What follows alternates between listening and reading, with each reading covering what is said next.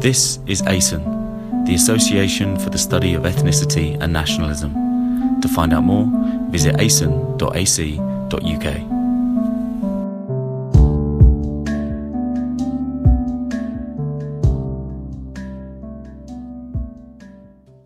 So it's over to you.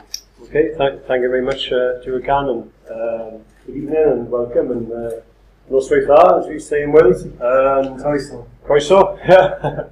So, uh, it's great to, to be here at the LSE, the uh, uh, ASEN uh, uh, hosting this event. And what we want to talk about tonight, uh, as you see, is, is a lot to do with the current debates, the debates on Welsh nationalism, debates on British nationalism, and um, actually the evolving nation state and transformations within Europe. And one of the things that, that um, Sid Morgan and myself have been looking at the last couple of years is um, transformations within Europe and um, developments within uh, national and also regional uh, perceptions and ideas and identities within Europe. And as we know, identities is a, um, a major topic for discussion uh, not just here, but also in in, in many parts of the world. I would say probably most parts of the world uh, these days. So we want to. This this is a sort of beginning of, um, in a sense, uh, a project. We've been we've been looking a lot at uh, different areas. We've been comparing Wales. We've been working mostly on Wales and comparing it to some of the other nations. Um, sub-state uh, nations, smaller nations, however you want to refer to them uh, within Europe, such as Catalonia or Flanders, for example. But obviously nations that are, um, we're getting to hear a lot more about these days, and uh, um, nations that uh, many people believe uh, will be uh, full member states of bodies like the European Union and bodies like the United Nations in the years ahead. So one of the things that's, that's interested us, and we get, get on to talk about this in a minute, is, is obviously trying to place some of these ideas and sort of placing Welsh nationalism uh, within this debate and within this, uh, um, this current milieu. Um, so what I'm going to do, hopefully this works, I'm sure it will. Uh, the outline, in a sense, is very broad and very, very rough, but I, will go through it now.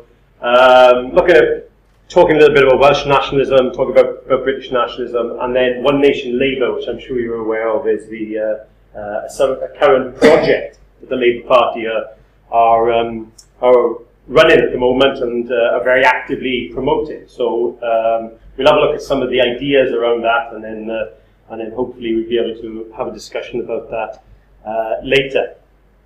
And this is the beginning, as I say, of, of a work uh, we haven't published anything on this to date. We hope to be publishing something uh, in the near future with the help of uh, uh, ASEN and, and, with the help also uh, of this seminar and other seminars. So that uh, we're developing ideas. So obviously your contributions tonight are uh, very, very important to us, and we want to see the feedback. We want to see some of the ideas that are drifting around from people who have researched in this area. So to kick off, in a sense, um, looking a bit about terminology. Um, I used to have an old professor at uh, Swansea University always used to say that politics is about 90% about clarification of concepts and discussion about concepts and ideas and names. And uh, I never understood what he meant, but I'm beginning to, uh, to get there now. The terminology, and this is the sort of terminology I think that many of us use, and I mean, mistakenly, we would argue uh, a lot of people use, this idea that English and British are the same thing. And I'm sure you're all familiar with this because you, many of you will, will see this. I'm probably living in London, um, coming across this um, fairly often, I would say probably on a daily basis. We certainly do back in Wales and perhaps we might see it from a slightly different angle. But the English-British idea that uh, many people confuse the two, similarly of course with the UK and British, um, whereas we know that Great Britain is a geographical expression. There is a thing called Great Britain, you know, the island of Britain, we understand all of that. Um, whereas, of course, the UK also incorporates uh, the north of Ireland or Northern Ireland. So it's this terminology in a sense that we have to we have to try and sort of think about initially. And then, of course, it's one of the great one that we hear these days all the time is Britain and Europe. Britain isn't actually a part of Europe, if you listen to many people. It is something completely and utterly separate. Huh? Um, so we don't talk a lot, or we don't hear people talking a lot about Britain in Europe, or Britain as part of Europe, but it's very much a lot of people who talk these days about Britain and Europe. And I, you've only got to put your televisions on or flick through your newspapers, and you get this uh, on, as I say, on a, on a daily basis. So, in a sense, to kick off with um, a few questions, and a few questions perhaps you all need to be thinking about and asking yourselves about. What country are we in now? at this very moment of time, in this position, in this actual place? What nation are we in now? And what state are we in now? And uh, we mean state, obviously, instruction, not in case of the state of uh, I've had a very difficult day at LSE and I'm desperate to go home. I'm not thinking of Holloway or wherever we come from. Uh, uh, but those things, I mean, I put the three at the bottom there England slash Britain slash UK, because many people would, uh, would say, well, I'm in England now uh, I'm, this country's England, or this country's Britain, or this country's UK. Similarly with the nation, people will immediately say, well, England is my nation. Other people will immediately jump up and say, well, I'm British, so Britain is my nation. Again, you're going to get slightly different answers depending on where you are. Uh, but if we think of it at this point in time, at this precise moment, you know, it'd be interesting to see, just in your heads now, you've probably worked out the answers to those immediately, and I'm sure there would be differences amongst us. So that's interesting in the sense of trying to set it, of where precisely we are. So that's in the sense a little bit of an introduction on, the, on some of the sort of ideas. And these are things that I think we all, well, from time to time, think about. I'm sure we all, certainly people who are, uh, are interested in looking at politics and culture and identity and society and uh, people, people sociologists will be answering, asking themselves these questions, but the majority of people probably don't. Uh, and they'd probably give one of those answers and they'd be sort of fairly happy with whichever answer they've given. So to kick off, in a sense, by thinking about Welsh nationalism or Wales as a nation, or the idea of Wales, as some people refer to it. Um, Wales as the other. Obviously, we talk a lot, a lot, uh, a lot within nationalist studies and within uh, um, nationalist narratives about the other. Uh, Wales was became the other in a sense. So the geographical land of Wales and the people that were there became the other. Um, by well, made the other in a sense we should say by the Anglo-Saxons, and actually it's the term Welsh and Wales it means foreigner. Wales is the Germanic term of abuse. It means the people who are not us. They are the other. Alright, so it does literally mean the other, the foreigner. Whereas Cymru, which is which is the um, the Welsh name, the name of the Welsh lang- in the Welsh language for uh, the land, actually means fellow countrymen. You see this today. The, the term Cumbria. I mean, you're all familiar with with the uh, uh, geographical region uh, of England. It's Cumbria. That's got the same um, etymology. It means fellow countrymen because um, because of the, the the Celtic language that was there originally. So you can see, in a sense, this is this is sort of setting up the idea that we have other things here. We, Wales, which is something different, has been made something different. Uh, geographically, it is there, obviously, but been made something different by Saxons with this term foreigner. So it's almost set up in opposition at an early stage. And then, of course, what we're more familiar with and what, what we, we tend to sort of look at more and more these days uh, in terms of political nationalism, the rise of political nationalism, this evolves, it comes around with the rise of nation statism across Europe. And I put this bit in here about nationalist identity. I mean, I'm sure some of you are familiar with um, Iolo Morgannwg. I'm sure you all know Primrose Hill. You've been up on top of Primrose Hill and you've seen that that was where um, Iolo Morgannwg, um, who was uh, a son of the Enlightenment. Um, that's where he held the first Gorsedd of the bards. The bards of the island of Britain, as he called them, were held there on Primrose Hill. So it wasn't held in Wales, it wasn't held in Cornwall, it wasn't held in Ireland, it was held a few miles up the road from Primrose Hill. But one of the interesting things there is um, what Iolo Morgannwg was trying to do, uh, apart from building up, in a sense, this this this uh, idea of the bardic traditions, and also in terms of uh, uh, Celtic identity and Welsh identity in London, which is which has been very strong over the years. Um, it was also about setting out new ideas because it's the time of the Enlightenment, 1792, a few years after the um, French Revolution, as we know, and it's also, of course, partly, not, wholly, but partly in response to some of the things that are going on uh, a few miles down the road in the seat of power here in London, where you had the beginnings of you know, the English British Empire. Right? So, in a sense, you can see these things uh, as competing. So, this is, we, we can look at Welsh political nationalism evolving around that stage. And what I want to talk about, obviously, Welsh political nationalism, cultural nationalism, linguistic nationalism is, is, a, is a vast subject. But I want to talk about, because I'm going to be talking a bit about Labour um, later on, I want to look at political nationalism as embodied by Plaid Cymru. I'm sure you're all familiar with uh, Plaid Cymru, formed in 1925. Um, Plaid Cymru has always been uh, the main uh, nationalist party in Wales. It hasn't been the only nationalist party, but it's been the main nationalist political party. And Plaid's philosophy, Plaid's political philosophy, has been based on civic nationalist principles.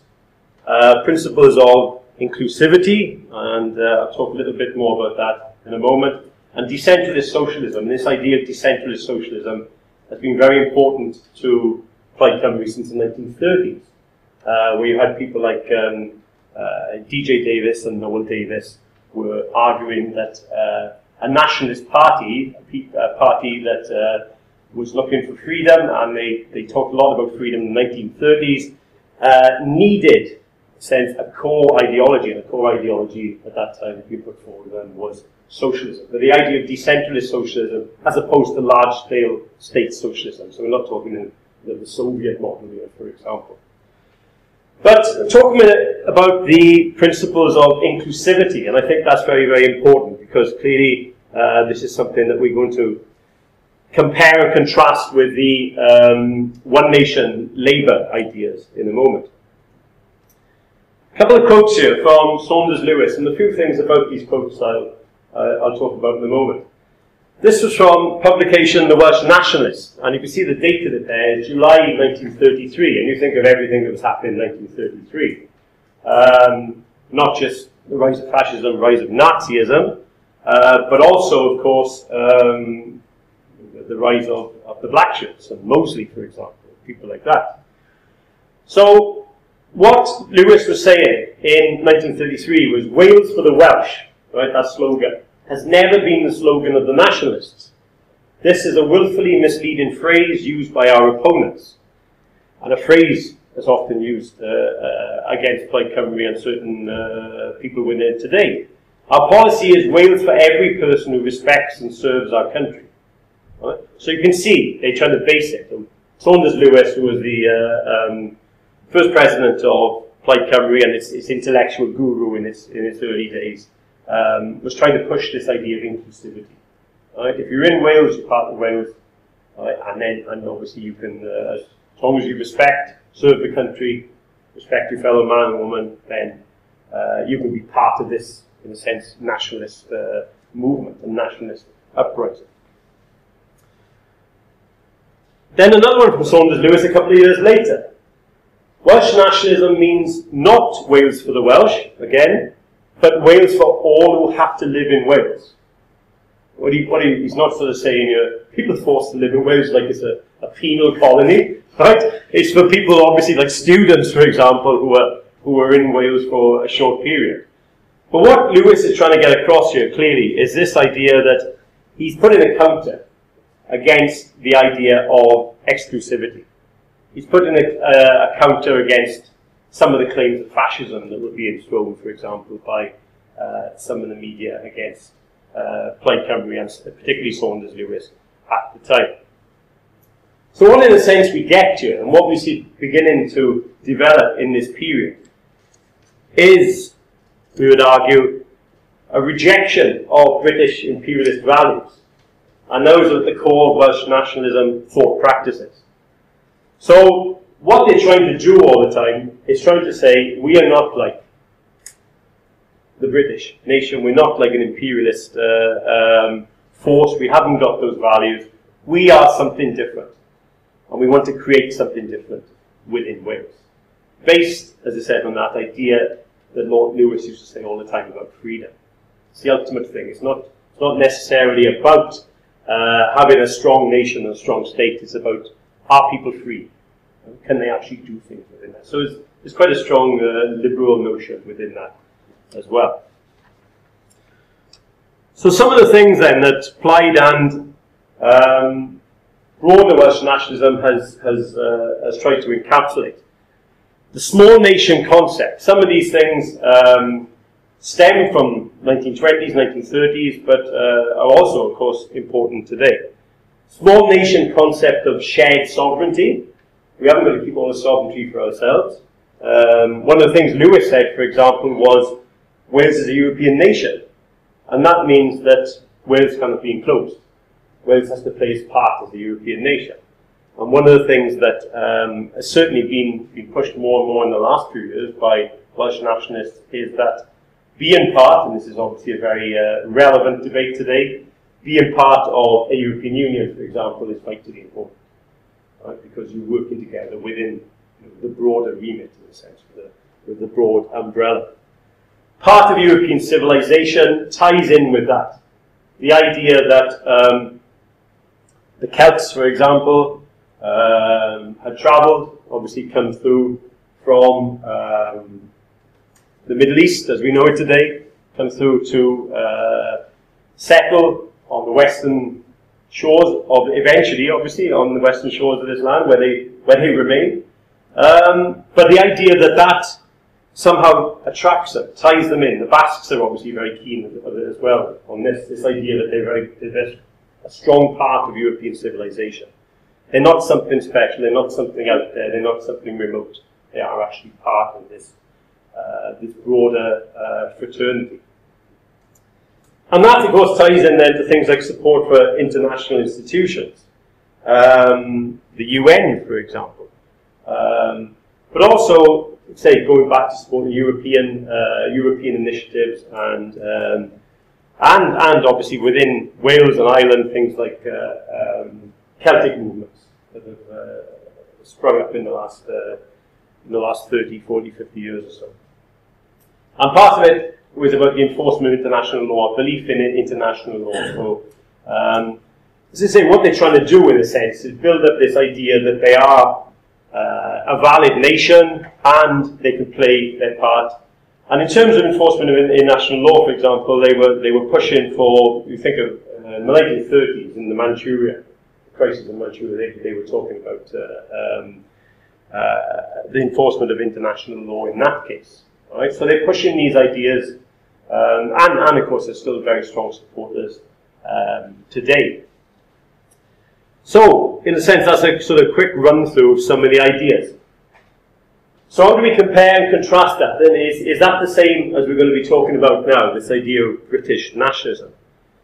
So, the obvious questions come up, and I'm throwing questions because obviously we try to answer these questions as much as, as much as anyone else. What is Britishness? It's been um, a question that's, I think it's been bandied around for many years, but I'm, I'm certainly thinking of, from Tony Blair onwards, we've heard more and more about this idea of Britishness. We didn't hear a lot about it in the sort of uh, 70s and 80s. People didn't talk enormous amount, but I think it, it, it began to come in as part of the, the New Labour project, and there's an argument that it's a continuation of the New Labour project. One of the other things that's interesting, of course, is that we talk a lot about British political history. We have courses in places like the LSE and Swansea University, and we talk about British politics and the history of British politics. We very rarely talk about British nationalist history, the history of British nationalism, the history of Britain as a nation, as a nation state. So why, why, is, why does that occur? Why does that actually happen?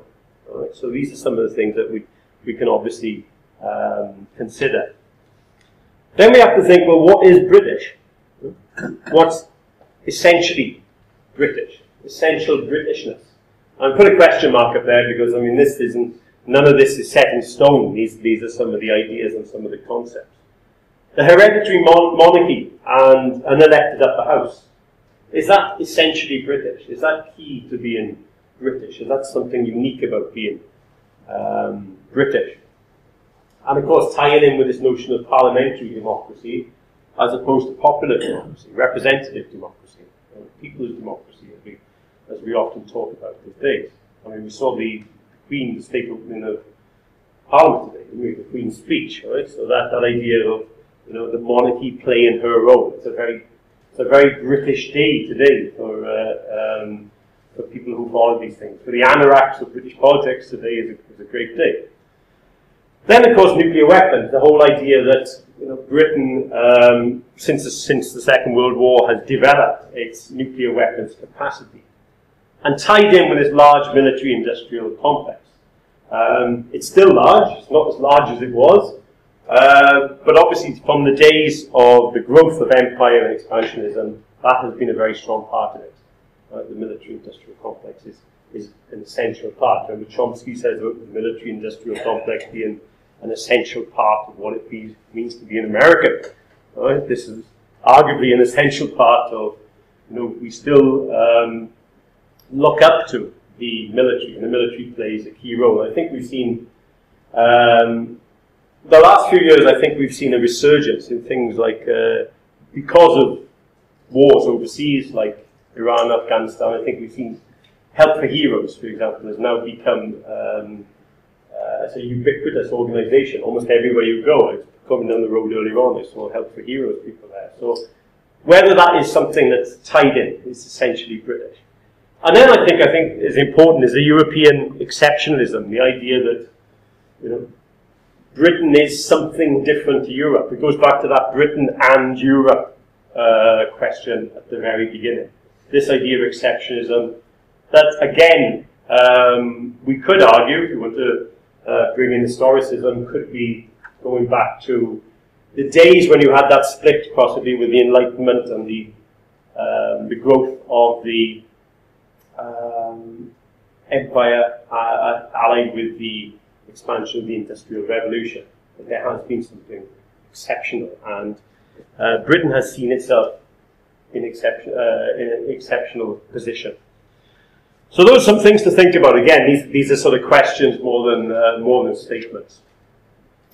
Some of the recent writings, some of the, as I say, certainly since the days of Tony Blair and New Labour, I think we've, uh, we've seen an increase in people writing about Britain and, and what it means to be British. And there's a John Oakland one about British civilization. He talks about Britain today may give a surface impression of uniform or homogeneous behaviour, which is influenced by an English norm centred on the dominant role of London as the centre of political and economic life. And I think there's a couple of important things there, certainly the bit about London. Um, I mean, we talk more and more these days about the dominance of London, the control of London, the power of London. Um, I mean, people like uh, um, the Manchester economist uh, Karel Williams is now talking about the sort of London city-state, you know, the polis of London. Um, there's been talk in the last uh, decade or so about Brussels that if uh, um, finally the Belgian state disappears, that Brussels could become a city-state. You know, the first truly European polis in a sense. Whether it's going to happen or not, I don't know. But that's it, very interesting. The dominant role of London, the key role in London, all of this. But what is London representing? Is it representing London? Is it representing England? Is it representing Britain? Is it representing the UK? Again, you've got these tiers and it goes back to almost the issues of identity. Yeah? What identity has London? Or is London just global? I also remember one student uh, who would uh, travel from Russia and uh, just said to me, well, London's global. London is the world. End of story. London is everything. Right? But we know, obviously, it's, it's got, um, it might be multifaceted, but it clearly is very, very important because it is referred to as the capital, capital of England, capital of Britain, capital of the UK. So, um, you know, we can't ignore it. One of the things there as well with Oakland, I think he talks about a surface impression. And there is a, a sort of surface impression, but uh, so many things happening under the surface, you know, and occasionally, uh, and I think since he wrote that in 1998, we can see that things are bubbling to the surface. And I think possibly you know, the UKIP result last week was one of those things that bubble up. Um, Slavoj Žižek always talks about the subterranean discontent. Everybody, you know, on the floor below us is angry. They're desperate to get onto this floor. Possibly these things are happening. and they're happening at this, at this very moment. We then look another uh, more recent, uh, Vron Ware, um, who wrote for the British Academy about Britishness. And she talked about Britishness as a patchwork of anomalies, mistakes, and inconsistencies. Uh, it's not right, it's not perfect, there's something a bit odd about it. But perhaps it works. Uh, perhaps it's there, perhaps it works, perhaps we can, we can live with it. But it's interesting, you know, when you talk about who cares about Britishness. Uh, who cares about these anomalies? Who cares about these mistakes? Who cares about these inconsistencies? So you can see begin, people are slowly beginning to question more and more. You know, what is this thing we have in front of us? Right? What is what is the basis? What politically, culturally, socially, what is Britain? What is Britishness? And then I like this quote because this is from, from Billy Bragg. Uh, and totally we bring a bit of music in somewhere. Uh, uh, Billy Bragg, who, as we know, has written a lot and uh, uh, sung a lot, um, had a song, um, Half English, uh, on one of his albums a few years ago. And Billy Bragg was on the BBC Daily Politics uh, programme that around the time of the last UK general election. And he said, well, he was being asked by Andrew Neil about well, what is it? You know, what is this Britishness? What is Englishness? You know, do we need an English Parliament and all of these all of these questions? And he came up with this, I thought was really interesting. We can't quite understand what it means to be British and English. See, it's back to that British and English, British equals English thing again. We have to confront this, which I think is very important. Because if the Scots go for independence, then we are more or less going to be independent anyway. So we have to start thinking about this. Now, one of the questions you can ask of that is who's we? Does he mean the English are going to be independent or the British are going to be independent if the Scots choose independence? Alright, so it's a huge question. And this was two years ago, and I think I heard Billy Bragg recently, and he's, he, he's always great to listen to, whether he's um, talking politics or performing. But having said that, I think he's, he is still thinking, like a lot of other people are still thinking about this issue. Who are the we? What's going to happen? What will happen if Scotland says yes next September? All right. So again, this is this thing about people are not quite sure in their own minds. Going back to their identity, what do they want that identity to be? How do they want to reflect it in political terms? All right. So I think that's another thing that uh, is worth thinking about. And then um, I'm going to quote Michael Keating from when he was here last year, right? Just to prove I watched his uh, YouTube uh, broadcast. Right? I wasn't here myself, but uh, Michael Keating, who's done some excellent work, as you know, on, on Scotland and in nationalism in general, says that certain constitutional thinking argues that we have to nail down the UK and define it once and for all. I don't know. Do we? If the UK um, is about to go, which it may well do, do we need to really spend a lot of time thinking about the UK? Or should we just let it almost die a natural death?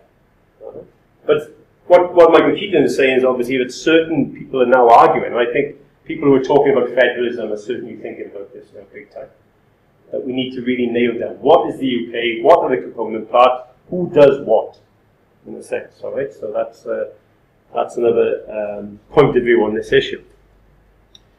What I'm going to do now, talk a little bit. Um, I'm going to put up some um, some strands, in a sense, and to see whether people can agree or disagree. But it, trying to sort of clarify our thinking again on this and where British nationalism is. And I've used the term ultras. Those of you who like football will obviously be familiar with the ultras, right, who uh, uh, support the Italian uh, football teams. You know, the, the ultras of Juventus and the ultras of Milan, and they all pledge their allegiance to the club and they will die for the club and everything. The ultras, I just use the term because people like the English Defence League I'm talking about now. Right? They use the term English, but I'm sure it's British nationalism, essentially, that's, uh, that's at the core, and the BNP. In a sense, those are the people that are very much out there. Um, these not necessarily liberal Enlightenment thinkers.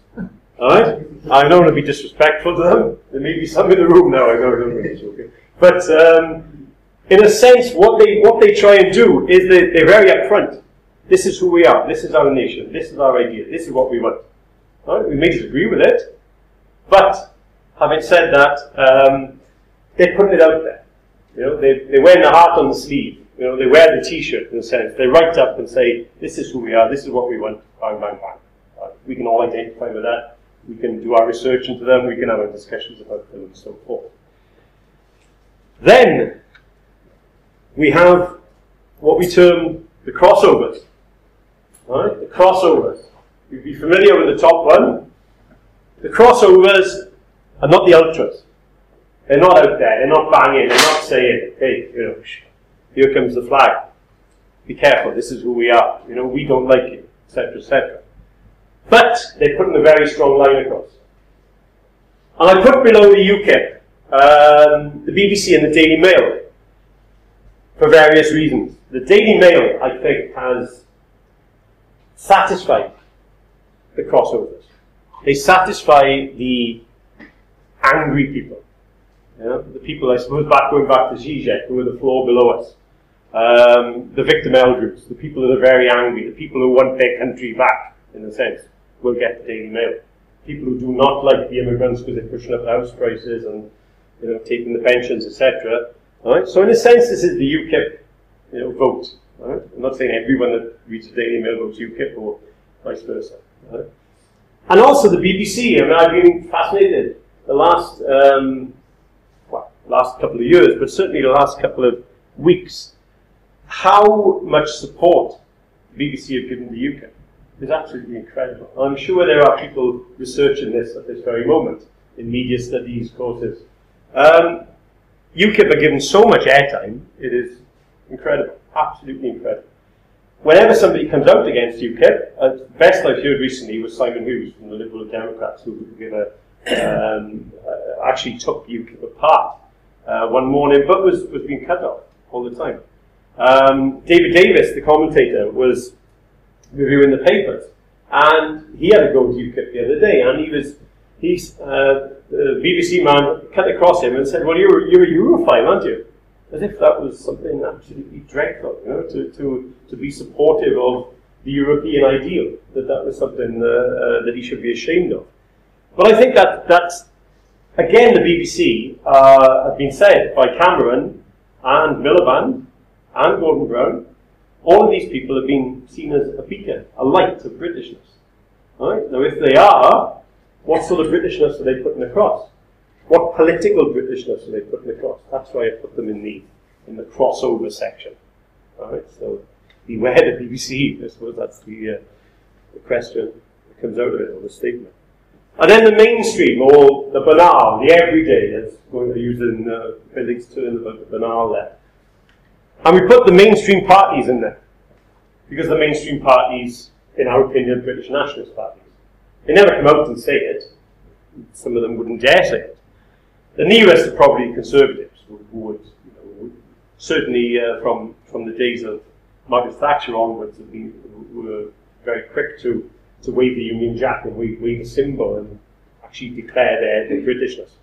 Um, Labour have done it. Labour have certainly done it, but have kept it very quiet, generally pretty quiet. But they will always support the state they also uh, um, tend to be um, the biggest supporters of the state as the state, right? because because they see that's where their program is and that's where ideas are. And when we get to talk about one nation, I think we can see some of these things coming up.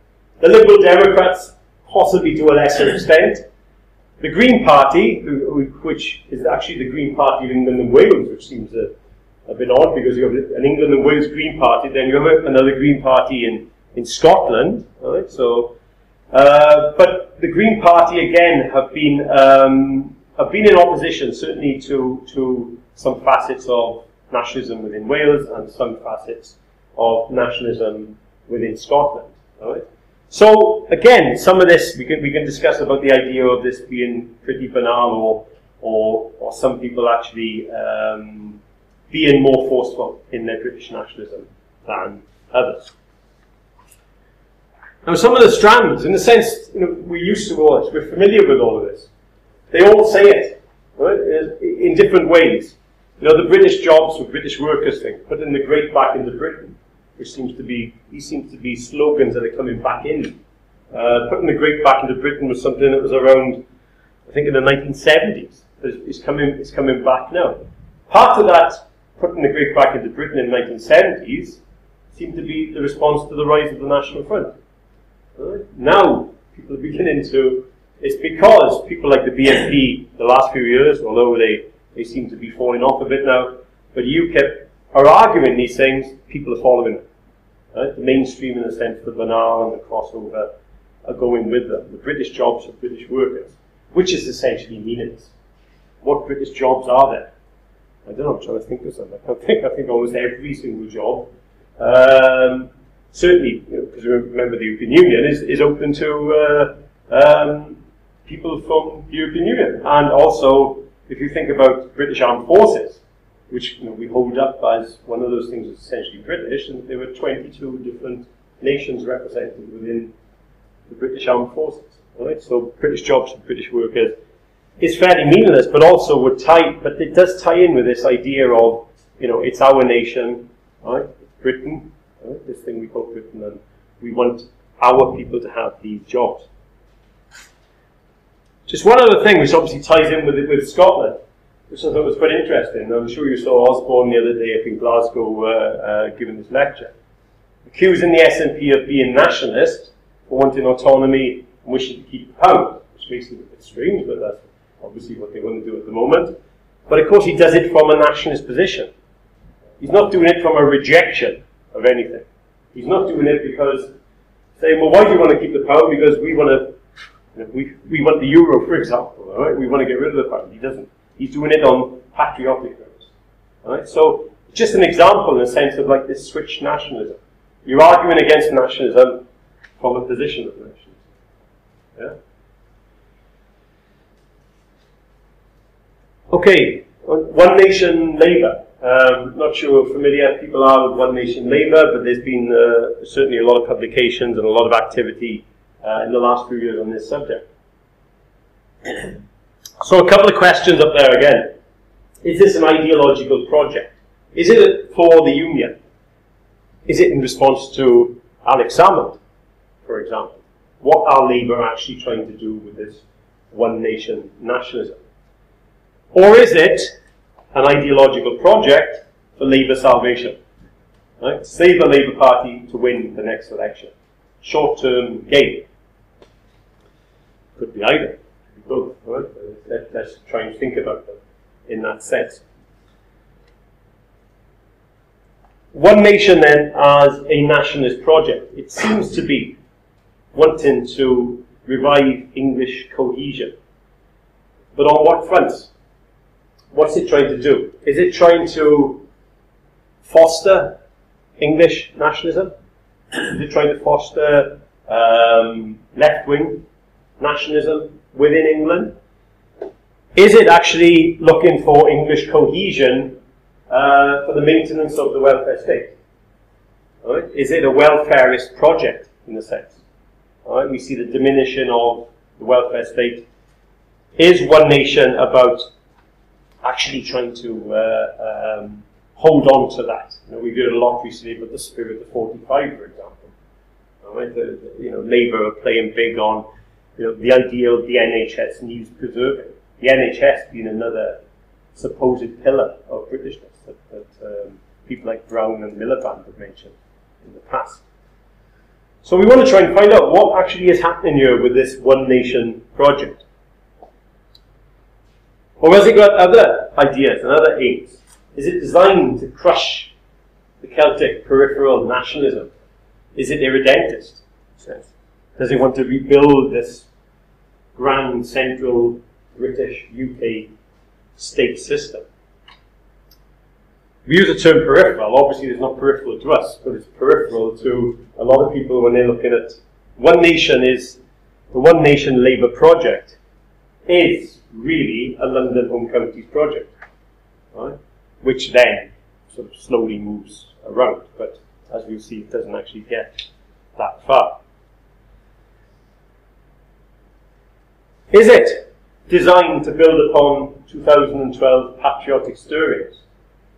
I know a lot of people were uh, stirred, impressed with the events of last year, whether it be, if you're a royalist, obviously the, uh, uh, the Queen's Jubilee and the celebrations in London, uh, mostly in London, I have to say, but obviously in other parts, and of course the Olympics, right? the London Olympics.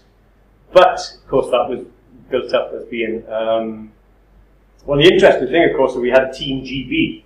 We didn't have a Team UK. There's lots of people in Northern Ireland weren't very happy about that. They were saying, "What's wrong with us?" And then I think they decided they decided to have a Team GB plus NI, didn't they? So you saw these things coming up GB and NI rather than just UK. So it goes back to terminology again, but it's also about about positioning. But I put that quote in there from, from David Miller because I thought that was interesting. You're all probably familiar with David Miller's, Miller's book on nationality. He talks about maintaining solidarity among large atomized communities, and we're wondering whether is that what it's about? Is it the fact that you know we're all sons and daughters and grandchildren of Thatcher now, where we're all atomized individuals and we're all you know desperate to go our own ways, and all of these ideas that we were we were told that we were, that, you know, we didn't believe in collectives and we didn't believe in communities and solidarity. And is something like One Nation designed to actually bring that back together? Right? So again, these are these are these are questions. These are um, sort of ideas that we try to sort of really ourselves try to uh, um, deconstruct and really really look at. One nation labours Britishness, and this is, I, I like this from Gordon Brown. Right? So I think some of this started with with uh, Tony Blair and New Labour, and this fed through now to Brown. And then the Daily Telegraph, and this is going back to 2007, talks about the Institute of Britishness. Right? And I'm wondering what that Institute of Britishness would look like. To discuss and celebrate what made Britain a great country. I'm always fascinated by, um, well, not every time, but a lot of the time I'm and here uh, I go to the British Museum. And I'm fascinated in how little there is about Britain in there. Right? And especially how little there is about uh, Wales in there and the Celts. Um, I think there's a room about five times the size of this about Mexico, and there's one little sort of cupboard which tells you a little about uh, the Celts. But the Celts are obviously related. You only have the Celts when the Anglo-Saxons arrive, which is quite uh, quite amusing. And I know there's, there's a lot of people uh, in Wales who, people who, archaeologists, and also people uh, who are writers and historians that have raised this point with the British Museum and they haven't got very far. Right? So perhaps that's a project for the future. Perhaps we'll have some ESRC, we'll leave it in to see if we can change the, make the British Museum more British. Right? And that could be quite uh, entertaining. But anyway, this was Gordon Brown. So Gordon Brown's talking about having this discussion and celebrating uh, what made Britain a great country, right? This Institute of Britishness. So this is one of his, his ideas when he was flirting with Britishness uh, in 2007. But one of the things that comes across is one nation is the question, is it a second wave assimilationist project? Is it actually about creating or bringing back this idea of know, everyone has one.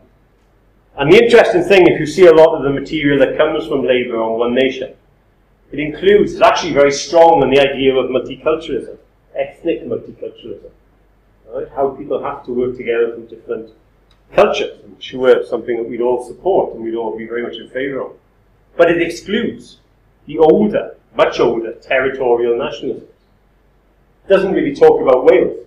Doesn't really talk about Scotland. Huh? Northern Ireland might as well be Belize. I mean, it's just so far away from the, from the thinking. So, what we see there, and what we would argue, is that the Celtic peripheries, as they see them, not as, as we would see them, but the Celtic peripheries, they fold into regions subservient to the central UK state. And devolution, British regionalism, in the sense what it is, it's a, a British regionalist project, uh, again, that came about in response to um, nationalist uh, uh, arguments of the 1980s and 90s, is designed to assuage nationalists further. But has it failed?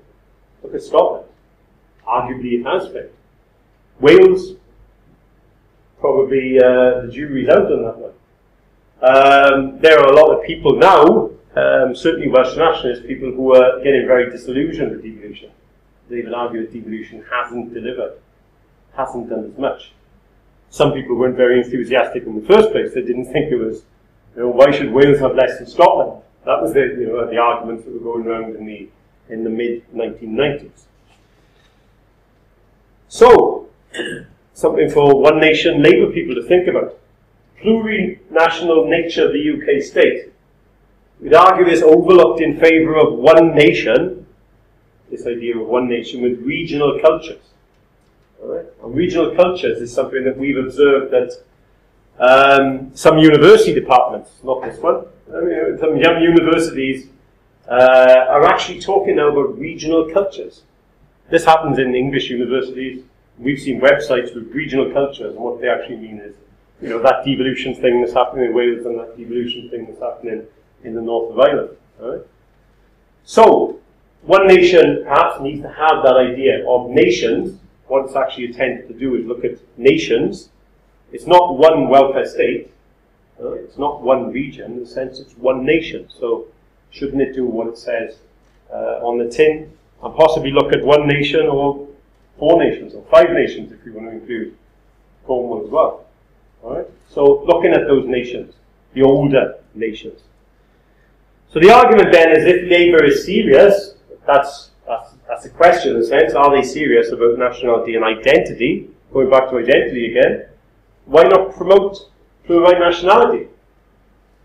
And I only realised this the other day about Bolivia, and I don't uh, to know a lot about it, but Bolivia became this plurinational state of Bolivia in 2009, right? which is it's a fascinating concept because they went to recognise the, the, the national characteristics within Bolivia itself. So putting all this together and trying to sort of work some of it out there. There's a here, um, Jean Seaton, who, interesting, you can see his, uh, wrote a section in uh, Gamble and Wright's Britishness Perspectives on the British Question on the BBC. The BBC keep coming back into all this all the time. And metabolizing Britishness, critical patriotism. And Jean Seaton says that being British is more voluntary than it's ever seen before. But it has to start from reality. So if you want to create, in a sense, a new Britain, have a look at the old Britain. Have a look at what was there. Right? That's one thing that they could possibly argue. Labour. They had for a while, they tried to embrace cool Britannia, which again goes back somewhat to the music. In Wales, we had Cool Cymru. Those of you who know your music remember, you know, well, it's still going. Obviously, the bands like the Stereophonics and the Manic Street Preachers and Catatonia, good, very good bands. And people classified that as Cool Cymru.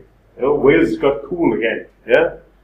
So, Cool Britannia was something. Remember where you had bands like um, uh, Oasis and Blur that came to the fore at that time, right? And that was they were meant to make you proud in a sense, although they weren't necessarily writing about anything to do with Britain or Britannia. But that idea was almost like the sort of back to the days of the Who and the Rolling Stones and uh, um, the Beatles and the 1960s that it was cool, cool to be British, cool Britannia. But Seaton argues that's been spat out.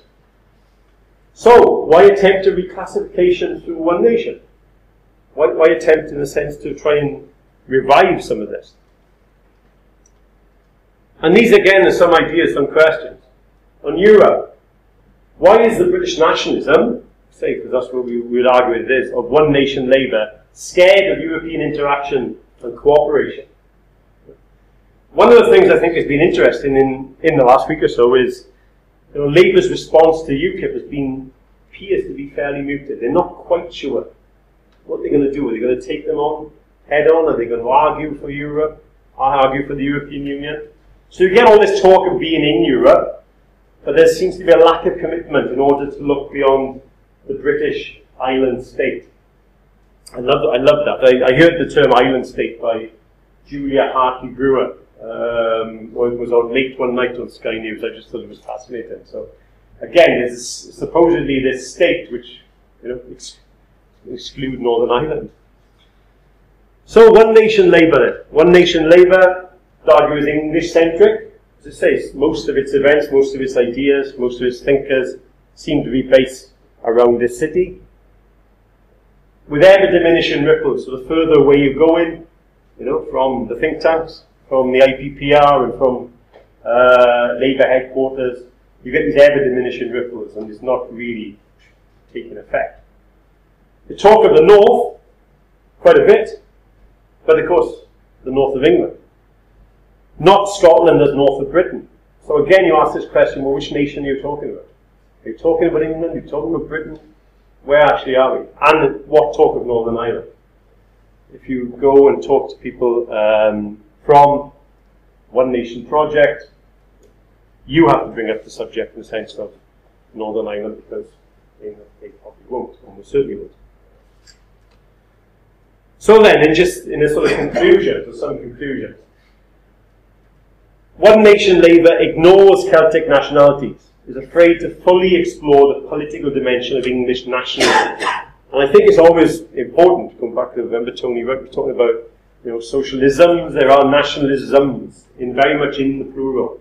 Right? You know, we realise that there isn't just one English nationalism, and that's it. Right? There are English nationalisms in different stages of development, clearly. But is it that they're afraid of the Pandora's box of xenophobia? Right? That has been touched upon by people like the Ultras, touched upon by the crossovers, mostly uh, sort of played down or uh, repudiated by uh, the mainstream British Nationalist Party. But are they afraid of that ultimately? Is One Nation Labour, is one, the One Nation idea is afraid that if we start talking about perhaps English nationalism, that all of a sudden we're all going to become xenophobes and that the arguments are going to become um, xenophobic and racist. Are these things going to happen?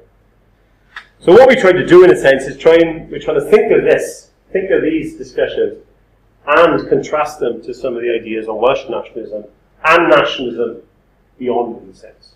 So that's uh, that's in a sense where we are at this point in time. Okay, so Thank you very much. All right. So your, obviously, your ideas, your thoughts, anything is most welcome. And I don't know if, uh, yeah, did you want to say that, or are you okay? No, just just to emphasise one point, I think you got got towards the end. I mean, first of all, this uh, I don't know what people here think of this confusion of terminology, um, which you know, if you look at this topic, say from a Welsh nationalist perspective, you could equally look at it from a Scottish perspective, or you could even look at it from a European perspective. You get this confusion of terminology all the time, um, and the use of a term that almost you wonder what it means Britain, whereas the name of the state is United Kingdom. But if you if you call it Britain, like what are you talking about? Are you talking about are you including Northern Ireland in that? So so there's a huge confusion in the in the whole discussion about it, and, and until you can get these terms right, I think you, you can't have a proper debate. I think that's that's that's the first thing. Um, and the second one is is this, which I think is, is a bigger question, and um, because of political developments now, previously with the NB, now UK, and the whole European Union is comes in, in, into a stark focus, is this. Um, the, the, the clear distinction that needs to be made between um, ethnic nationalism and civic nationalism, or plural, ethnic nationalisms and civic nationalisms. Right? And civic nationalisms are constructed. They're made. Right? That's the dif- that's, that's the difference. Is ethnic nationalisms are assumed.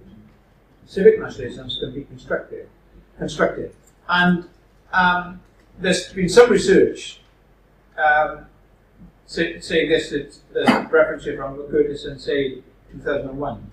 Self-identifying English, right? English people tend to be less progressive on race and migration issues.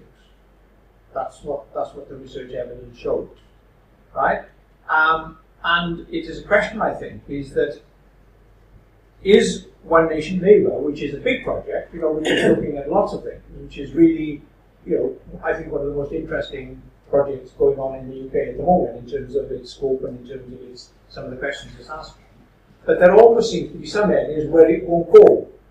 And the question really is to work out why isn't it going there? What what what is it about? And is it leaving, you know, the growth of English political nationalism, as opposed to culture and all the other things, right, to the right by not dealing with it, right? Um, because if you allow, shall we say, English political nationalism to be a right-wing nationalism, I don't mean ethnic nationalism or racist nationalism particularly, right?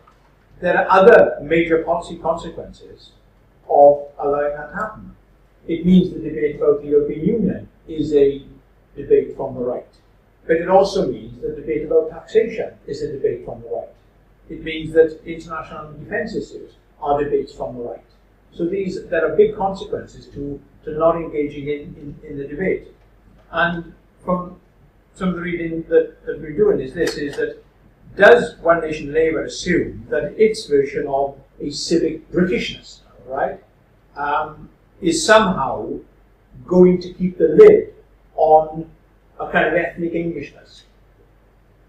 That's a question. It's certainly there are certainly signs that that may very well be the case. Is that somehow a civic Britishness is almost a safer bet than dealing with English, you know, English political, political Englishness, if I, if I, if I can put it that way. Now, um, people back as early as 2007, Muir and Stone posed that choice, right? But um, I, and, Billy Bragg makes that point, as, as Alan pointed out. So there's a big debate there. I think is that there's some territory that One Nation Labour is not going into for reasons that are not clear. But I think you could argue that by not looking at it, it's dangerous politically in terms of, in, terms of that and that. And the other thing I think that, that that's the bigger question is this: is that while um, should we just say One Nation Labour embraces multiculturalism, uh, embraces a whole range of other identities. What it has failed to embrace is territorial nationalisms within the UK for reasons that are not clear. Why, why doesn't One, One Nation Labour say, well, there is such a thing as Welsh nationalism, as English nationalism, Scottish nationalism, whatever, and therefore we need to understand it and we need to embrace it, we need to, to, to discuss it. But, but there, again, there seems to be a sort of blind spot in, in relation to that. So I think that these are big questions that, that, that uh, do matter, and it isn't just about identities, it actually does affect the future development of, of policies right across the board. And I think that's another reason why it's um, important. Okay. I wonder if, you mind, Carla, from my voice? I'm Scottish. Oh, right, yeah, yeah, and I live and in Scotland. Yeah. I just happen to be in London moment. Um, it, it, it struck me though that when you were talking about British nationalism, that to my ear, it almost always, if not always, sounded like English nationalism. Mm. You know, I, I really wasn't sure what the component uh, uh, of, of it, because when you take the kind of ultra Mm. uh, parties, there, there is no real engagement with No, that in no. north of the uh, the border, and equally with the if you like the kind of mainstream political parties in the debate about the independence uh, referendum, you virtually never hear an argument that is rooted in any notion of Britishness. Mm. It's an evaluation of benefits and risks. You know, a like the Mm. pound. Mm. etc. Yeah, yeah. You know, what would happen if we had to embrace the euro? Would we be in the sterling zone? It's Mm. that kind of, uh, as I say, benefits and risks argument. You hardly ever hear a, a, a Labour politician, for example, north of the border, actually refer to the union as, uh, as, a, as a good thing in the kind of cultural Mm. sense. Partly because nobody would buy that. Yeah. You know, Yeah. most people think of themselves as Scottish. Mm. Uh, The other thing I was going to, to ask was particularly this kind of question about um, uh, the kind of ethnic and cultural uh, nationalism, because it strikes me in Scotland and Wales, the kind of cultural things are not Mm. far from the surface in Yeah, our yeah, political yeah, uh, nationalisms. Um, and I just, I mean, my, my particular research area is Danish national identity. That's my, my field.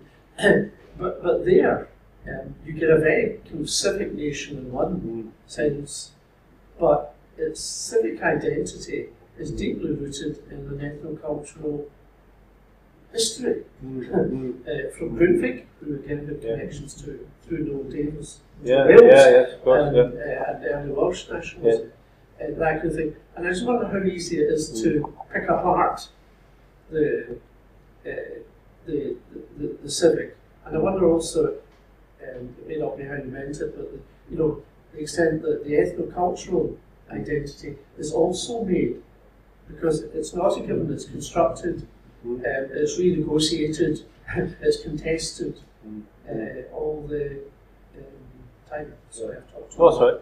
But I'll ask I'll first bit and the second bit. Because I, I think the bit you were saying about this, this idea of the, the ultras or whatever is that they, they see themselves as British and they talk about British all the time. I mean, I give a, a good example is probably Nick Griffin. Uh, Nick, Nick the leader of the BNP, lives in Wales. I don't know. Is, is it to me? I I've never researched the guy. I've never met met the man, but he, he doesn't appear to have a great understanding of Welshness. But but he, he sees it as British, and, and he sees his ideas of, Brit, of Britain, and Britain, in a sense, to him, I I think might be wrong, is is England. It's, that idea of some old England, you know, some white England that's very, you know, it's, it's almost like a, a period piece in the drama. You know, it's back out there. And I think going back to Billy Bragg's idea, it, it, it is that thing. You, you wouldn't have a response from that from a Scottish folk singer. Would not knowing whether he was, in a sense, Scottish or British. And if England became independent, what's going to happen with Scotland and Britain? I don't think, I just can't see it. I don't think it would happen in Wales either. And, or, or, or, you know, obviously the north of Ireland is slightly different for, for sectarian reasons, as, as, as we know. But, um, but, but that confusion, that, that genuine confusion, I think, going back to what I started saying about the clarification of concepts and terminology, that there are people in Scotland sometimes struggle with some of these things. There are people in Wales, but I think a lot of people in England it's just a total fog. It's a real grey area, and it, uh, and I think, as Sid, Sid sort of summed up there in a sense, that unless you actually nail it down and say, well, this is who we are, this is the sort of society we want, then you leave it for the likes of the ultras and, and UKIP and these people to, to play with. You know, and I think that's the great danger that, that in a sense, you know, Labour are stepping in the water. They, they got one foot in the pool, but they're not quite sure whether they, do we go in or do we not go in. And I think that's very dangerous. So, so do you want to answer the Yeah. sort of Um, no, I. Yeah. Clearly, you know, their their ethnic, genetic roots, right? Whatever, right? But um, the, the, the best answer I can give you is is uh, I don't know if you're familiar with the, with a book by a guy called Gwyn Alf Williams, um, called When Was Wales? Yeah. And the point he makes, he, he, he, he covers millennia of Welsh history, right? And says Wales is something that constantly remakes itself. It's not a fixed thing, you know, that you, all, all of us, if, if I said to you what is British, what is English, or whatever Scottish, maybe we come to an instant kind of image in our minds. But that's not real. That's just a received image, isn't it? And so, so, so Gwyn Alf Williams is saying, you know, this territory, don't forget, and it comes back to a defined territory in this particular case. Right? The, the border between Wales and England was fixed in 1536. I think the border between England and Scotland was fixed a bit later. I can't remember it was slightly more flexible, I suspect. Um, but but uh, that border is one must be one of the oldest borders in Europe, actually. But so so that behind that in that territory there was a nation remaking itself all the time. So so so I, I, I- think that's that's you know that's what it's that's more real, and, and therefore the idea of a fixed thing, you know, and and you know uh, in in the Severn Estuary in the Middle Ages we had uh, Barbary pirates, uh, you know, raiding ships. Know, So so globalization has been going on for a long time, and these these these kind of changes have been taking place. I mean, it's not a it's not a complete answer. You remember these are shifting, constantly moving things that that that you know identity is not a fixed thing. Identity is constantly being being made. Um, in Cardiff, for example, just take that for example, uh, you know, which is we've got one of the oldest you know, ethnic roots in in in, in, uh, in, in communities uh, in on the island of Great Britain. You know, you know there, there are there are you know, well, you know Welsh Muslims. They identify with Wales. They identify with Welsh culture. So the, this is Wales renewing itself, isn't it? This is Wales making itself all the time, and that happens everywhere. I'm not you know, saying it's unique to Wales. Um, I was interested in the tension that you described in multiculturalism in the UK, and I was wondering if that might have something to do with the Race Relations Act and how we actually define and conceptualise minorities in the UK.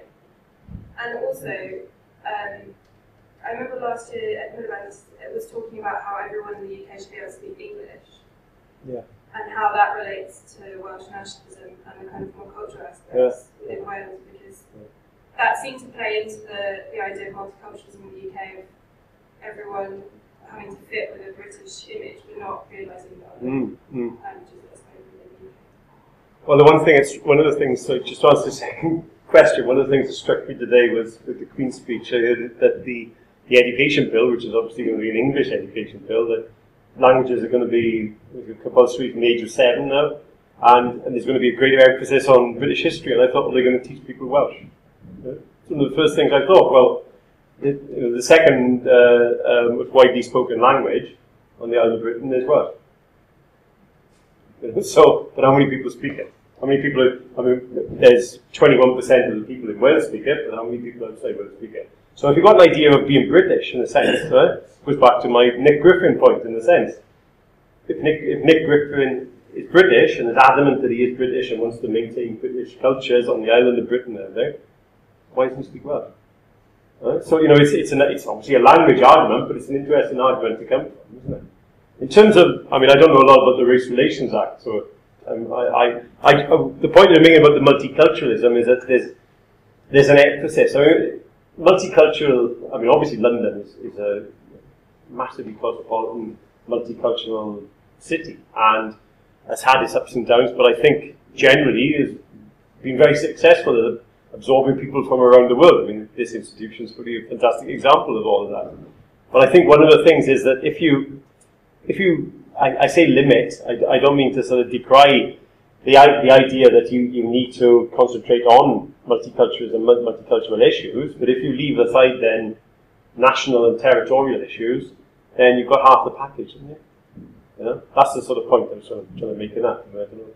Any sort of further comments No, on I said, or? I, I, I think it's interesting about the, the, the Welsh language, you know, because there was, um, at the last uh, census, was it last year, or it was published this year, wasn't it? The, don't forget, it's the census of England and Wales. It's not a UK census, it's Scotland separate, Northern Ireland separate. And, um, you know, there, there was uh, quite a discussion in, in the London-based media that Polish was the second biggest language, which turned out not to be true. Alright, so it was in fact, was the, was the most spoken language. But if you have, shall we say then, put it this way, an inclusive Britishness, why is does not Britain, UK, recognise the status of, shall we say, the Welsh language? Not into, you know, and there's actually a, a very good book by a guy called Mike Stevens called, uh, I think it's called A Bard for Highgrove, when he postulates that Prince Charles, when he becomes king, will insist that Welsh is taught throughout the UK. And the consequences of that. Um, pushing the, uh, the, the, case a bit up. But, it's um, a fiction. yeah, It's just let you know. Yeah, it's imaginary. But, but looking from a Welsh perspective, the failure of the UK media to journalists I'm talking about to even pronounce Welsh names. They, they, they will not pronounce. They will avoid using the proper Welsh names in order to avoid saying them. Right? Um, you know, the, the, the measles outbreak is in a place called South Wales, Swansea, and a place called Neath Port Talbot. It's a county. They will avoid saying it. The same as Surrey and Essex. Yeah, yeah, you know, um, and, and, I mean, you know, the, the, the, the, the horrendous events in Machynlleth, right? Machynlleth is in a place called Mid Wales. It's in a county called Powys. So there's this kind of denial of the sim- simple things, w- whereas we're supposed to know that, you know, uh, I can't, you know, think an English county is in, in, in a particular county. So, so there, there's this kind of blind spot. So, so, but if there is an inclusive Britishness, you know, which totally accepts ethnic diversity, totally accepts a whole range of other things, that Britishness does not embrace Welsh, certain Welsh characteristics. And that's, I find that a bit odd. So what does that mean? Wh- Why does that occur? What's, what's going on? Is that, don't journalists, uh, you know, I'm talking about radio and television journalists, their courses do not include a, you know, a basic course in the pronunciation of Welsh words. Because they're places, aren't they? What did what did David Dimbleby call the Welsh language, Alan? You, The, the incomprehensible tongue. David Dimbleby, the paragon of British broadcast journalism, says that Welsh is the incomprehensible tongue. Right. The only one who can Welsh uh, properly is John Humphrys, probably, because he comes from Cardiff. Hi. Actually, the other thing I was thinking that um, since you know the rise of nationalism has got more to the fore over the years, you know, Wales, Scotland, and things, I think people have realised they've got their flags, and so the St George's flag has Mm. come into Yeah, yeah, being a yeah. lot more as if people are trying to, you know, Mm. recognise that they're English. Mm. I don't know how that all started, but I think Mm. it's much better than the Union Jack anyway. It's often said that that started in 1996, wasn't it, with the, the European Championships in football, with England were, were in the European Championships and that. day. And again, this ties in with the beginnings of this question of the New Labour started, and Tony Blair started looking at some of these issues and talking about some of these issues, uh, and the Cool Britannia ties in with that. Uh, but all of a sudden, and I don't think anyone, I mean, people have written about it, but I don't think anyone's given a, uh, uh, you know, the defined answer is that you began to see people expressing their Englishness, but it seemed to be in football. They could do it in sport. In a sense, it's, it's an easy way to do it, isn't it? We, you know, I, I mean, I know lots of people in Wales who are desperately, you know, patriotic Welsh fans, and then the following day they say, "Oh, I can't be bothered with any of that nationalism," you know. But they, they go absolutely wild when Wales are playing, and then the following day, I'm sure you know, you get some examples in Scotland and all the, the other nations you can think of. It's that um, it, they used to say about people used to sing hymns in rugby matches that they were instant Christians. And of course, the following day they'd say, "Oh, I, I'm not going to church. I'm not going to chapel, but I'm going to sing my song with pride on my day because my, my team is playing." You know, it's that instant Christian idea. Um, so I think that was some of the, you know, to try and answer that question about the flags. Um, but that's interesting. Again, I mean, it, it's it seems to be something that uh, there was that there was that debate at the time, wasn't there, about the Union Jack, because you had the rise of some of the ultras. Uh, some people were saying, "Well, I don't want to be associated. You know, I'm, I'm proud to be British, but I don't want to be associated with the Union Jack because, you know, I'm sorry, the you know, the far right have got the Union Jack in a sense. You know, so I mean that that, that again, that's a huge area to uh, discuss, isn't it? It's, it's symbolism in a sense. Yeah, so yeah. Well, British. Britishness is simply the anglicisation of the British Isles. There's not Yeah. much more to it than that. Uh, if you look at English nationalism its purest form, the English National Party or the English Independence Party, uh, their slogans are uh, England out of the UK and England out of the EU.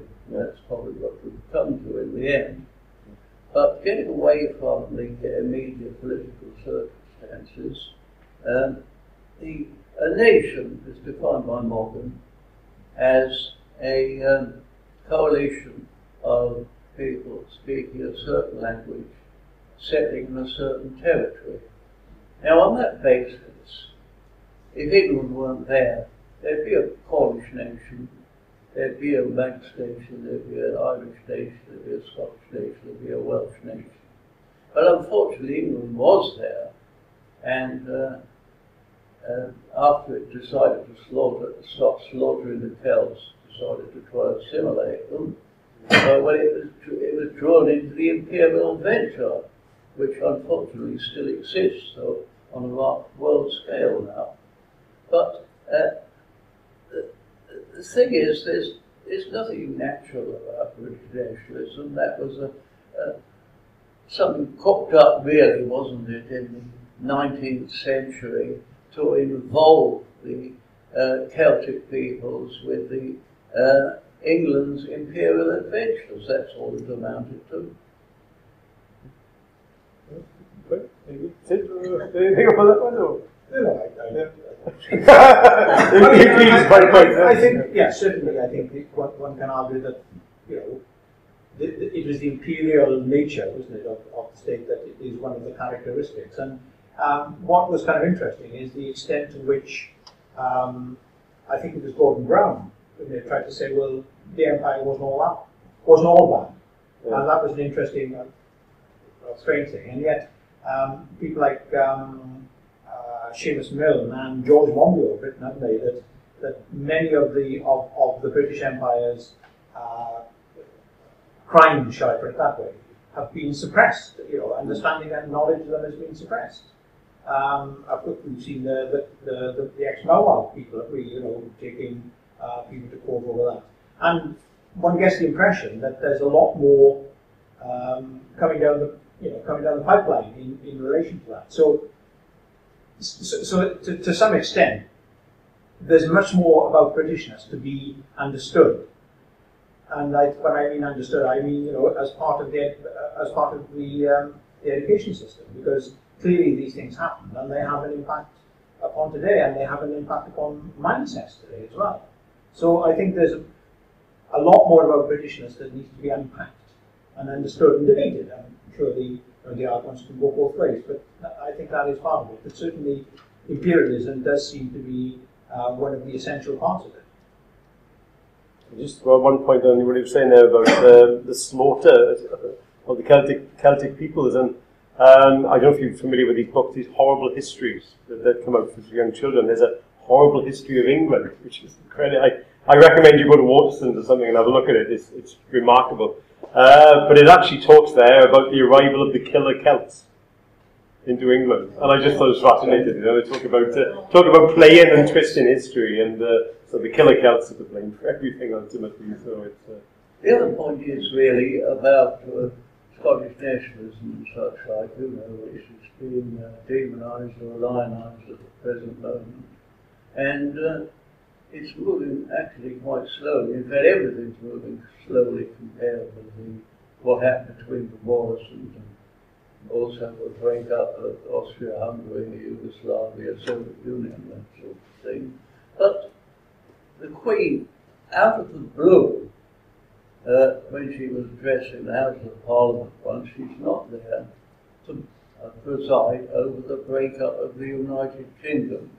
So she laid down the law there.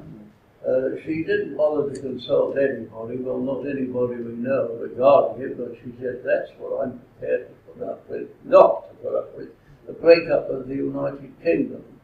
So the nationalists, I mean, except for the extreme nationalists, of course, and it's always extremists, including me, but um, the, the nationalists in general have accepted that, and they've accepted that an independent um, Scotland would actually be within the United Kingdom. An independent Wales will be within the United Kingdom. I don't know what will happen to Ulster, and I doubt they've given a lot of thought in the Isle of Man or um, in the Channel Islands or um, uh, Cornwall at the moment.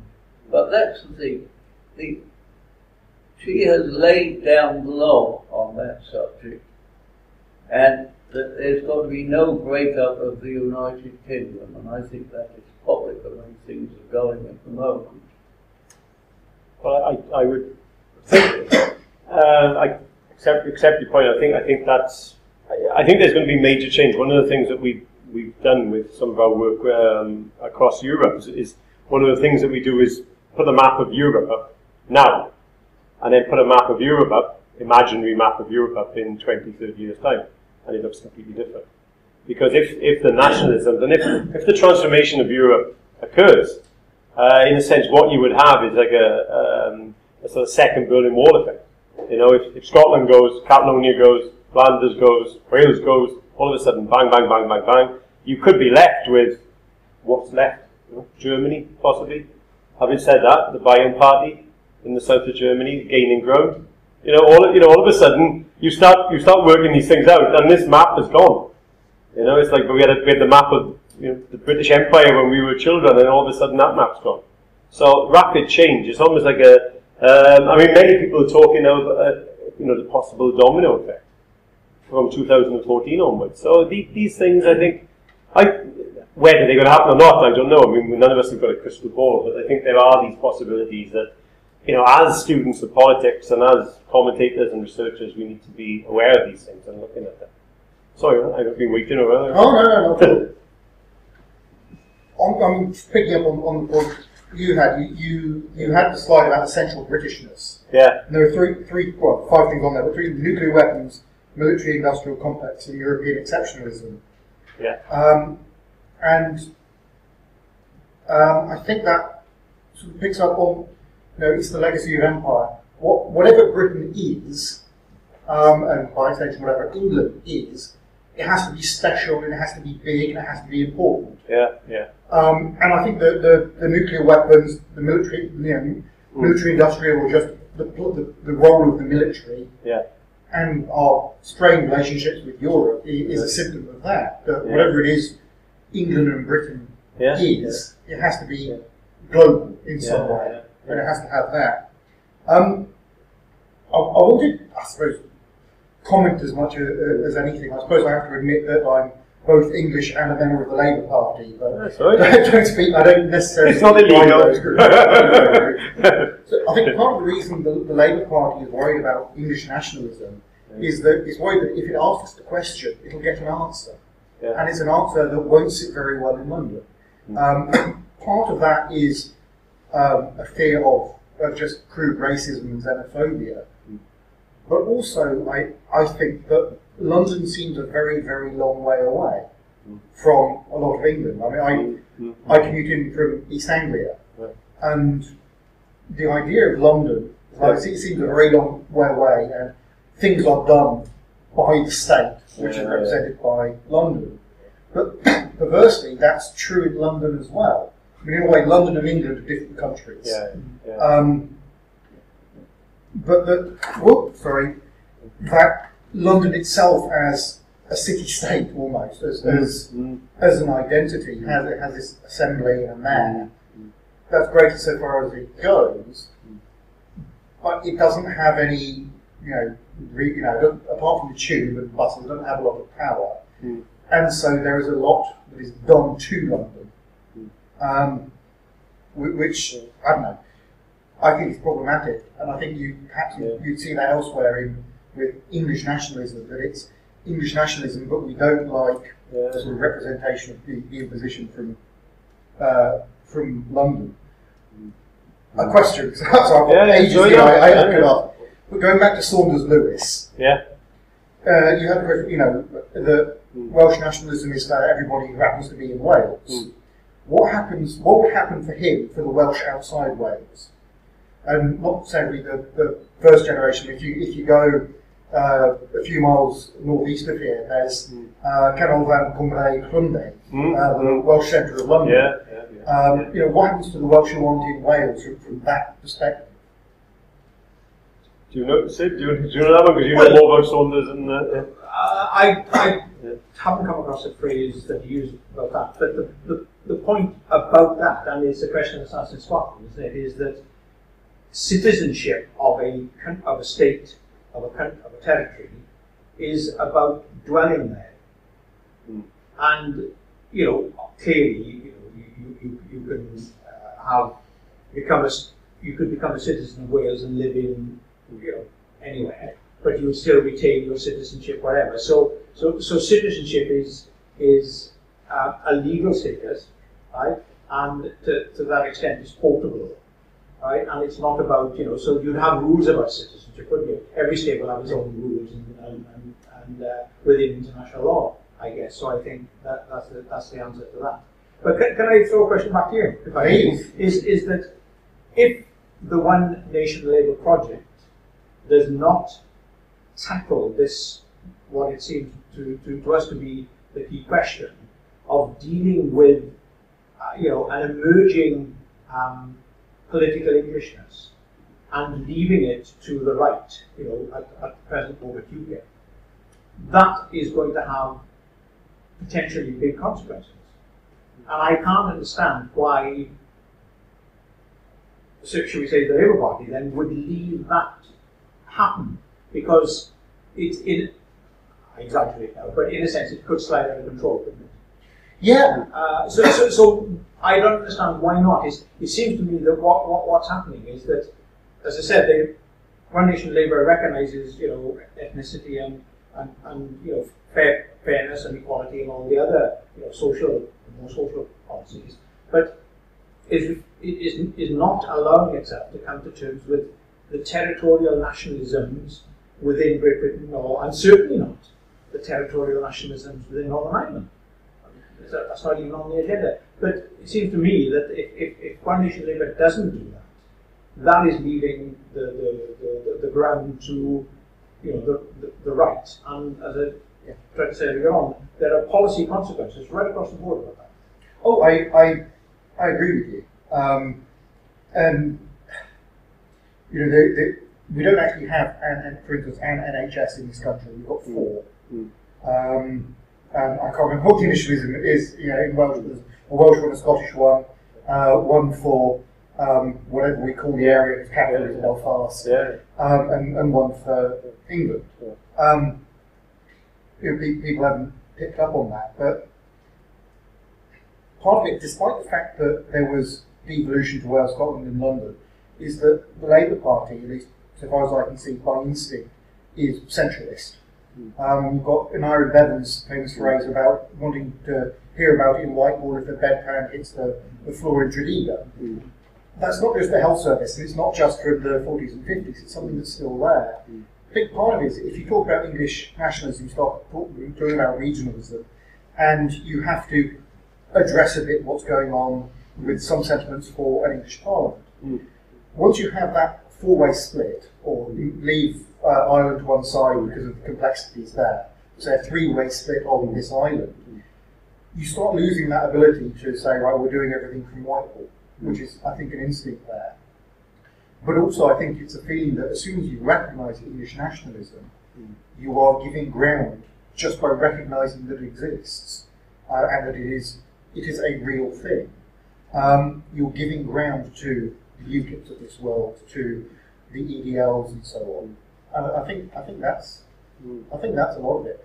The other thing I'd say is that the Labour, I mean, this isn't just the Labour Party. All parties had a collapse in membership. For the Labour Party, it's really hard in that it's lost membership in the south, but a lot of its MPs and leadership come from the south. Um, and it's lost a lot of the machinery it used to have that actually gives it the ability to do that. Um, there's a fascinating statistic, and for me depressing, about South Shields, their campaigning there. The level of voter identification by the Labour Party was at 0.2%. That's 100 people who previously lived in a different constituency. Hmm. But just from my own experience, Labour doesn't have the ability to do, to have that conversation. Hmm. It can do a stage managed thing very nicely hmm. um, and say, yes, this is what we're talking about. But it can't do it in any meaningful way. It can maybe be able to communicate messages, it can't get them back. And mm. perhaps it, it recognising that to to an extent, and it, it, you know, to the extent that political parties have a role in sort of communicating messages and the sort of, you know, the Andersonian trips to the centre, it's, it's, it's lost that. Well, I mean, one talking about thinking about that, one model in a sense that Labour could use. I'm talking Labour, you know, Labour UK in a sense could use now. I'm talking Ed Miliband and so forth. Is is the Welsh model, Welsh Welsh you know Labour in Wales model? Um, there, there was lots of talk. I'm sure you're aware of it. This you know, this idea of clear red water between you know. Tony Blair was always 20% less popular in Wales than he was in, in England. That that sort of discussion that they wanted to be further to the left. But but now, certainly in the last couple of years, they've started to embrace some of the aspects of Welsh nationalism. You know, they, they, they're challenging Plaid Cymru on that idea. Now, there's in a sense there's a model. You know, it's within the Labour family. There is a model that possibly may be used by the One Nation people to develop something of an English civic left nationalism. I don't know. Potentially, yes, but and whether this is the reality or not, Welsh nationalism is quote unquote left, and English Yeah. nationalism is quote unquote right. Yeah, yeah. You know, English nationalism is Enoch Powell, Yeah. or maybe that's British nationalism, but the two go together. Um, Welsh nationalism is, you know, Iolo Morgannwg. Yeah, It, it's a, it's a, it is a, it's a different conception. Mm. Um, you know, with, with, you know, it's like different baggage. But there's, there's, there's a left wing politics in England, isn't it? Which is identifiable left wing politics in England. I mean, it's identified by Yeah. places like the LSE and the Fabians, and you know, it's identified. We, we understand it in a sense, don't we? We understand what English, the English left are. Can't the English left create a civic nationalism? You know, they've created lots of other things in the last uh, 200 years. Can't they create that? Well, I invented the Barn for this, so I was reading Barn yesterday, a Welsh language publication. Yeah, And uh, UKIP is really an English national party, yeah, but it doesn't want to. Uh, Englishness is um, not being extreme. It's um, speaking English and liking people who are like yourself, Hmm. and uh, not uh, going beyond that. Now, if it to be an English national party, it would be, you know, holding very small meetings and that sort of thing. That's not what it's after. So it's got to call itself UKIP. And uh, that means it's got to have members in the Celtic nations. Now, the, uh, and they, of course, will say that um, what are you going to say to people who think like us but live where we do? And so then they've got to spread the, you know, the UK idea even further, haven't they? They dare not call themselves English because then there would be no room for them in the Celtic nations. Anyway, this was a, a, a uh, actual statistical study of English, what Englishness means in this month's barn, which I recommend anybody who can read Welsh to read. It's very good. yeah. Um, I really like your talk, by the way. Um, Good. I think it's really interesting when you look at like how you define Britishness because Yeah. like in my PhD I look more on British culture and Yeah. how it actually like has to imagine a community in a sense of Benedict Mm. Mm. and how you actually flag the nation on a continuous basis, like with Michael Billig. And I think um, that's where my question goes. So you said that New Labour was kind of embedded in the whole Cool Britannia movement, but I Mm. think they actually followed it. So Yeah. they actually just bandwagon it in a way. Yeah, so um, when I think about British identity, I think about the Beatles and Mm. the Smiths and Blur. So how do you think like that goes back to your way of thinking about the Welsh nationalism because you have quite a civic approach. So I think when I think about the Welsh nationalism, it's important about culture Mm. and like the language and the Yeah. language is said many sweet preachers. So how do you bring that together? So is that not something people in Wales can relate back to British identity as well? So is it like the cool Britannia was so far away that it just um, yeah evoke the Welsh nationalism or Uh, well, people, I mean, people in, in Wales like those bands as well. It's just that I think you happen to have that a generation of you happen. It happens at times, doesn't it? You happen in the Yeah. '60s, you know, with the the Carnaby Street, uh, everything in London. You just in Liverpool, obviously Manchester, there. You just get those periods that you know, culture, politics, uh, whatever. Uh, you know, it comes back to collective identity and, and solidarity as well. That people just came together at the right time, and I think that that's, that's some of it. In terms of the culture, I mean, c- culturally, we, we haven't mentioned it, but if you, if you think of, um, you know, traditions such, such as the Ice Eisteddfod in, in uh, take place um, within Wales, which has al- always been identified with cultural nationalism, but I mean, again, has been has been sort of perhaps on the fringe of being a, a political nationalist uh, um, gathering, but but has been ob- obviously it's all Eisteddfod is, is uh, takes place through the medium of Welsh. So it's you know it's a it's a Welsh language um, in a sense where people can fully express their, their Welshness. You know, they may they may not see themselves as political nationalists, but it's been a tradition there uh, that you know, people can express their Welshness, their linguistic nationalism, and their cultural nationalism alongside. So I think that comes into it. Um, I mean, I don't, I'm not 100% certain about how does that actually feed into. I mean, what, what you're saying, I think, was interesting initially about um, Cool Britannia or Labour following Cool Britannia, because I think, I mean, one of the great things with Labour, I think, with with Blair in the third way is, you know, Blair was very open and said we take the best. So if the music's out there and it's good music, we identify with it, we have it. I mean, you know, this is representing the best. This is cool. This is new. This is this is what we want for for our uh, country, as Blair would have seen it. So um, I think they were very good at doing that. I think I think that going back to the Labour One Nation project, they could possibly do that now. I mean, one of the things that we you know, we, we give an example, I mean, I just give that example of, of Welsh Labour and what they've done, but I mean, there's also obviously many of the examples throughout um, the mainland of Europe, you know, where, where Labour could, could look at examples. Uh, I mean, not just Labour, I'm talking about other possible groups on the left, and they can say, well, this, this is what we want in terms of egalitarianism, this is what we want in terms of, you know, representation of young people, feminism, etc. But we also you know, like the idea that we are quite a distinct nation or region or however they want to define themselves. So there are those examples there. So it's not, you know, if we, if we play in the third way game when we're looking at best practice, there are many examples, aren't there?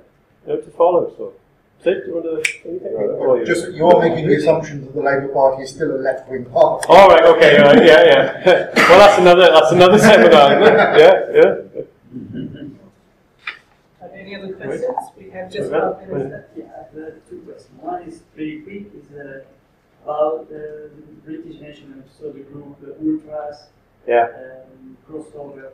And can we define also the UUP and DUP in Northern Ireland, the, the Orangist movement as a ultra British nationalist, although they are not present in the mainland, they are just confined to Mm, that's a good question. Yeah. the, the, the, the Yeah. willingness not to Yeah.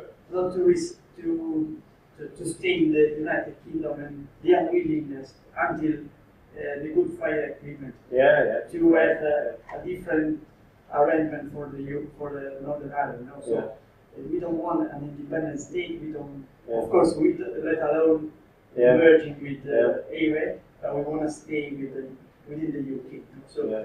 Can we consider them as a as, uh, Well, I think you'd look at loyalism and you'd probably put loyalism in the ultras without a shadow of a doubt. I mean, I, I think that if you're looking at those parties that are, that are now parties of government, you know, DUP obviously being a, a uh, party of government, they're probably mainstream now because they, they've, they've had to become mainstream in a sense. yeah. So there's, there's been a there's been a flip, there's been changes. Yeah, that's why I said, Yeah. especially before the Good Yeah, yeah, yeah, yeah, Because- So pretty much, uh, Yeah. the DUP has been forced to be a government. yeah, So th- they Yeah. were more hardliners than the UUP. But Yeah. then after, uh, because of their electoral success, Hmm. they've been forced to become a, a government party. yeah, yeah, So yeah, they had to yeah, yeah. change yeah. instrumentally their position. The second one is. Sorry, just the one point I'm going to say. The fascinating thing there, of course, about Stormont is you've got what can be defined as UK nationalists and Irish nationalists, you know, two different nationalisms of two, representing two different states, Yeah.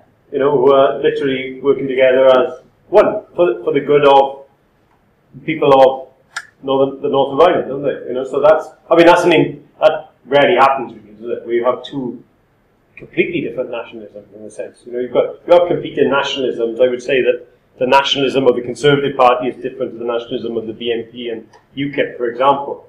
But you've got two different nations there, completely different nations. Okay, so, sorry, go on. The second is point. uh, pretty much so British nationalism is pretty much civic idea of nationalism. No? And sometimes the civic idea can be like uh, linked to the idea of you know, the second was an idea of official nationalism. So pretty much uh, uh, an hegemonic ethnic group which try to homogenize, not to Yeah. assimilate the other groups. So can be perceived the British nationalism as a mild uh, official nationalism, so not as forceful as the typical example of Russification, ma- marginalization, but a more mild and democratic, benign w- uh, way which tend to downplay to downplay the cultural difference, ethnic differences Hmm. Yeah. Um, in different ways, of course. yeah. Yeah. Yeah. UK is much more democratic than Russia was, and uh, Yeah. and the world. Sid, do you have any thoughts on that? Or? I think it's a good question. yeah. Yeah. Yeah. Um, I, I mean, just to, to try and answer it, I think I, I think it's it's maybe two things, and I think that the representation of it is is is the mild version of it. I, I think I think that's true, but I mean, take Britishness in terms of international affairs. Take Britishness in terms of of um, expeditionary warfare expeditionary warfare.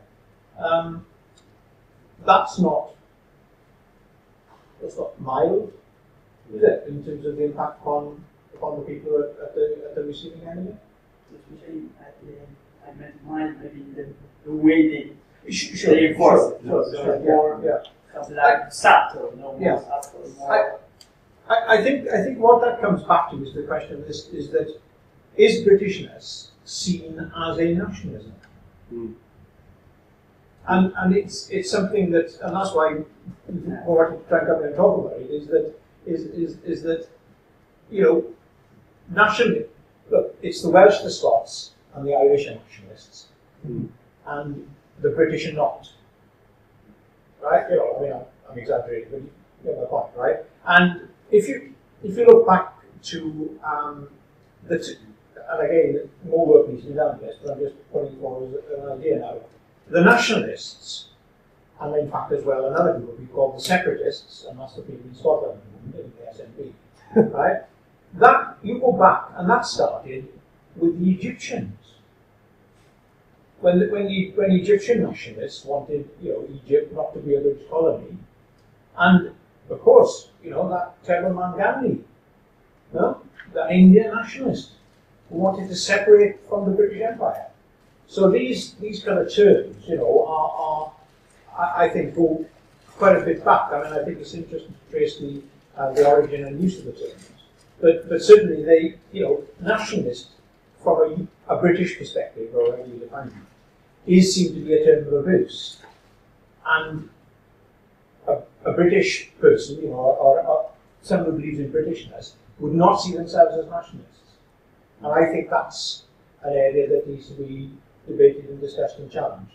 Is that part of answer maybe? Yeah. Yeah, and also maybe is uh, approach, I think no, there is usually a tendency to, is a tendency also to Walker Connor criticizing these groups, the tendency to equate state and nation, also the kind of term, no? Mm. And in this case, it, uh, I think no, it tend to lead, uh, of course, if uh, there is no relations, a relation between the culture, the cultural nation and a state, a territorial state, there is a tendency to downgrade everything which is not related to the state as a regionalism, tribalism, Mm.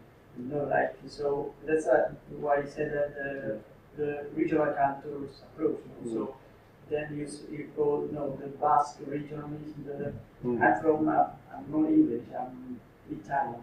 Uh, I'm from Sardinia. Yeah. Uh, Yeah. So we tend uh, in the past we had also this kind of Yeah. independentist approach, relative, really also because we are island, it's easier if you are an island, Mm. it's easy to it's easier to be self-confined. And so, you know, I, Yeah. uh, I think that was my. Uh, no, is there is a tendency to yeah. Yeah. to tell talk about nation state, state nation. No, there is a lot of confusion. Uh, this nation state is just about non-ethnic states. And so this is the fact of reworking the fact, the meaning of nation identity, ethnic identity. But that's I think you know it's fascinating what he's saying, and, and it's interesting that big state nationalisms and big state nationalists hate being called nationalists because one thing that the Basques and the Catalans and the Galicians do, of course, all the time is they refer to people in Madrid as the Spanish nationalists, and they hate it. They are Spanish nationalists, but they, they, they hate the idea that they are Spanish nationalists. And it's very it's a very sort of some similar thing. And I think that's one of the one of the issues with people in the Labour Party. I mean, I know one example. I'll tell you later of one Labour MP who was on one occasion called a British nationalist, and was just absolutely livid. I'm not a British nationalist. I could never be a British nationalist. He, because he, was so overwhelmingly a British nationalist. It's almost like it's, it's, it's a sense of denial, isn't it? A denial of denial of the self and the denial of the ideology. You know, it's um, Americans hate being called nationalists or imperialists. You know, they, they, they can't cope with that one. You know, they, they're there to do their duty in the world, in the sense. So it's uh, but that, but that's very interesting. How almost like the smaller the nationalism, the the prouder you are to have the nationalist badge. The big nationalists is keep, keep it away from me. No, don't label me with that. Anyway. Uh, okay, thank you very much for coming from Wales. All right, thank you, Joe. It was a very great presentation. Uh, thank you, thank you all for coming. If you're interested in this topic, we will have two other seminars. Uh, one is about non-territorial models of autonomy and its ability to deal with the tensions between emerging nationalism, and the other is questioning uh, whether multiculturalism has failed. So you are very welcome to join us for, for the next two weeks. Uh, thank you again.